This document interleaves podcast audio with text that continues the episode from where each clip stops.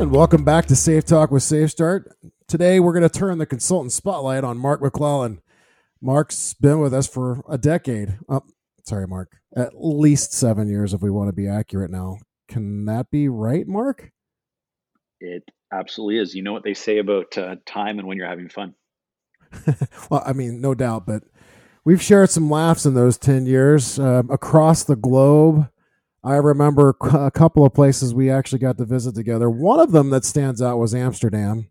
Mm-hmm. Um, I would say that we did get us. We got some really. Um, hold on, Mark. We're not. You know. Eh, eh, we, we had a. Really, I was like, okay, where are we going with this one? I'm. I'm anyway, we had a good time in Amsterdam, and so I'm just going to leave it at that. Um, Anyway, Mark came to us as an in-house expert for SafeStart through our global client relationships. He's spent nine years working at a famous fruit company that rhymes with Bapple, um, mm-hmm. and he was the director of marketing development, and he was also responsible for the public sector and also introducing uh, new technologies to the Canadian market. He's really um, right up there with one of my favorite, uh, being one of my favorite teammates. Mark, just welcome to the podcast, my friend. Hey, thank you. Thank you very much. I'm I'm very excited to be here. You know, I've been uh, waiting patiently for um, you know I, have been listening to to you and Danny doing these and really impressed, and I've just been waiting for the phone to ring. So um, so you know, hey, but no, honestly, I'm I'm glad to be here. I'm looking forward to it. Well, we're we're glad to have you. I know from a clock perspective, the calendar seems to fill up a lot more more recently during the pandemic because yeah. people people now have access to your calendar, and guess what they do? They just decide that they're going to throw a meeting into your calendar, and you're like, wait, hold on, where did that hour go? I was going to go eat a burger or something. I totally get it, but I'm so glad you're here. Have you ever heard of the most interesting man in the world? Well, I'm going to tell you, I'm not you, Mark. I'm asking our listeners. Just stand by for a second because I know you're probably ready to answer that. I am that person. Anyway, I'm going to say that Mark is easily one of the most interesting members of our team. And by the way, our producer, Kevin, who produces and handles all the bookings, he he's the one that we probably can blame. So let's blame him since he's not here, right? Uh, yes, but this is being recorded, right? So um, now he has proof of, of, who said that. But um, yeah, you know what? Let's totally agree. Um, calendars, it's been a crazy time, and uh, calendars fill up, and and um, even though some of us are sitting at home or doing our works, uh, our work from home instead of at, at desks in offices, um, things get busy. So no, as I said, I'm glad to be here. Yeah, well, thank you for that. And um, I kind of let the cat out of the bag a little bit, I think. But tell our listeners more about the international travels that you've been around and taken part of. Well, um, so for my time at, at uh, SafeStart, my role has primarily been uh, working internationally with our with our partners, with our offices globally. Um, and so I've had the you know, in preparation I was I was kind of ticking boxes here, and and so I've had an opportunity to impl- help implement SafeStart in over 20 countries on four continents and uh, in over 24 languages, and so you know that spans uh, the Americas, Europe, um, uh, Asia, and um, you know, and and so, what, but what I've seen is that um, where there are people, Safe Start works. And I think that might be something I heard heard you say, um, or something similar to it many years ago, and it kind of stuck with me. Um, and and it's and it's so true. And and so um, when the when the uh, global pandemic was officially declared, I was actually in India, and uh, uh, someday I'll have to show you the pictures of airports in India. If you've ever experienced them, are always jam packed people. Right? It's it's a sea of people Mm-hmm. And I have pictures of me sitting at the boarding gate, um, and there's probably 12 other people in the whole terminal. Um, and then finally, my itinerary to get home from India this that that last trip was 70 hours. Um, and I, uh, when I hit London in, in Heathrow, um, there's the, the the tube that goes between the terminals, and I have video, Tim. It's like a post-apocalyptic video. There's nobody, man. The train arrives, and it's me on the train, and there's nobody else in the whole subway, and uh, and so you know, um, lots of travel, um, and then and then it ended very abruptly. I was thinking of apocalyptic uh, images. Was there grass and weeds grow, growing in the cracks of the concrete? no, it was I, a little bit early for that, but no, but, but it felt like if, if, there would have been a few, it would have felt very much like a scene out of uh, uh, Walking Dead. Sure, I can I can share some empathy with you because my daughter was in Spain at the declaration of the uh, European travel ban here in the United States. So I know you were going back to Canada, but for her to get back, it was harrowing. She got separated from her fiance. It hmm. was mm. uh, it was it was quite the deal. And then they had to quarantine for 14 days when they got here. So right. I remember going grocery shopping and anyways, that's all beside the point. I'm just glad you were able to make it back home yeah. to your family. And I'm sure that the times of going through the airport at the pandemic at the beginning, anyways, was quite the difference in regards to um, you know what to expect. And I'm sure being in India, seeing all the people, and then going from thousands of people to four, thousands of mm-hmm. people to zero, especially in that tube. I've been in that tube in Heathrow, and um, yeah, I can imagine how you felt. So let's get started here. Um, kind of tell our listeners how you got started. What led you to SafeStart? Uh, uh, so about eight years ago, uh, Kelly Norris, who is the uh, VP of Implementation Services, uh, reached out to me and asked, uh, you know, that that question that you get asked sometimes, you know, hey, how are you doing? Are you enjoying life? How's work? And you know, at the time, I was having a, it was I was I was enjoying what I was up to, but um, know, she said to me, hey, listen, let me tell you about Safe Start, and and so we had a conversation, and and I told her then that for me to make a change, it really had to be something that I could become compa- could become passionate about, and and, and she said, "Well, I think you're going to be really interested in this then." And you know that that's you know that's history. Um, uh, almost almost seven years ago next month, um, and I have to say that Safe Start is something I have really become very passionate about. Wow, that's that's a great story to hear. Love love to hear about Kelly too and stories and. So I have to ask, what do you think is unique about Safe Start or different, and what do you love about the process with Safe Start?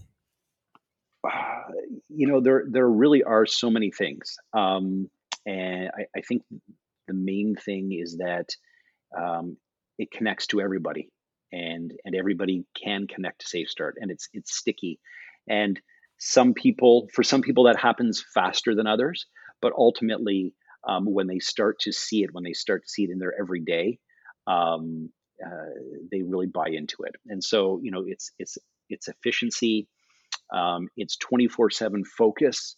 Um, and, and, the take home portion of it, which at the beginning I, I, was a little was a little bit foreign to me. Um, in the end, now it's it's absolutely one of my favorite parts of Safe Start, and and and and as a result, how it's uh, applicable to organizations, but not just organizations, individuals, and and and those those people's families when they take it home uh, to their family or to their communities. I like the fact that you said that it's it's unique. Um, you said a couple things there: unique, stickiness, and efficiency. sounds like a book. Unique, yeah, efficient, and stickiness. I don't know if we want to make an acronym out of that, but there's too many acronyms already, so let's just leave that alone. Uh, as far as I'm concerned, the 24 7 focus is what makes Safe Start stand alone. And there's a lot of folks that provide stuff you could take home, but you know what? The process, the way we interact with people and the make in making safe start personable or personal is where I feel the stickiness comes in. So thank you for making those points because it makes a lot of sense. All right, so Mark, what what's the most important part of your life um, that SafeStart has made an impact on? So, kind of as an extension to my last comment, um, for me, it's really been uh, the ability to have a tool that I can take home to the family. And so, um, like you, I have daughters, and uh, I was working at SafeStart when they started driving Tim. And as as we say at the workshops, um, you know, handing your keys or handing keys to a car to your your child is one of the most dangerous things you'll ever do. And that's absolutely the truth. And so to have Safe Start as a, tool that provided a common language that we could use to talk about the the dangers around them learning how to drive was really really um, useful and both of them now um, can share safe start stories about how the state to error risk pattern helped them avoid potentially hazardous situations. And you know, for me to then hear um, our older daughter Paige talk about backing her car into a parking lot or into a parking spot when she was in high school. So we're talking a few years ago now. Um, and and she said, you know, Dad, uh, I do that because we talked about safe start and and and if you can't see, don't go, and backing out was more da- dangerous. And she said, so a couple of my friends asked me why I did this, and she said I explained safe start to them. And she said now they back their cars in and they've learned how to do that. And so at the school parking lot, you're starting to see more and more cars back into parking spots. So for me to hear that that what started as um, talking about state to error risk pattern and then developed that and then the sharing, I think is really, really powerful. Thank you. Uh, that's a great, great answer uh, in terms of the kids and giving them information. And uh, I, I just remember thinking, oh, am I going to hand the keys over with confidence? Am I going to hand the keys over with not hostility, but a little bit of, of reserved resilience? I don't know if that uh-huh. makes any sense to you, but you, you always have that. I'm wondering if this is the right thing to do, but you know you had some confidence and sharing with your daughters. I i can connect with that mark because you and i both have the two daughters. So all mm-hmm.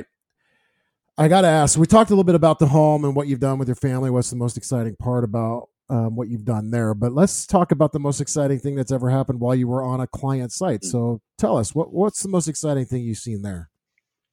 You know i don't know if it's what's happened on the sites but or more the sites that i've had an opportunity to be to uh, or or be at or visit. Um, you know, uh, and and different ones stand out. And and so uh, visiting a stainless steel um, uh, melt melting plant in Sheffield, England, and seeing these giant slabs of stainless steel um, coming out of out of the foundry, and and having people um, talk about safe start and and showing us you know where where they use Safe Start on the on the line in the in their day to day. Or the other one that that really stands out to me is driving two hours into the Sumatran jungle of Indonesia to a pulp and paper plant. You know, you're in the middle of nowhere, and this is a totally self-sufficient city that's developing their own power from from uh, from the plant there, and whole community and children coming up that attend the, the local school um, at this company town and talking to Larry about Safe Start. You know, these are the types of things that that stick with me, and and um, and and that's really what has added to that passion for Safe Start and and the difference that it can make in in people's lives. And it really, you know, go back to what I said earlier: where there are people, Safe Start works. Um, it doesn't matter what language you speak, what religion you follow, um, what your culture is, um, it's it's the same. Those same four states and four errors impact everybody. Um, be it be it a uh, a surly 65 um, year old guy on the on the line in in Sheffield, England, who told us at the beginning he didn't he absolutely wanted nothing to do with Safe Start, or a young child in Indonesia who doesn't even speak English, who's running up uh, talking about boo boo bandits. It's it's just it's it's uh, it's incredible. It really is. And no doubt, since you were on the road and at these facilities, I, I know you, Mark. You've made an impact on both of them. So, thank you for that. And the the juxtap- uh, juxtaposition between the two, I, I could just see it.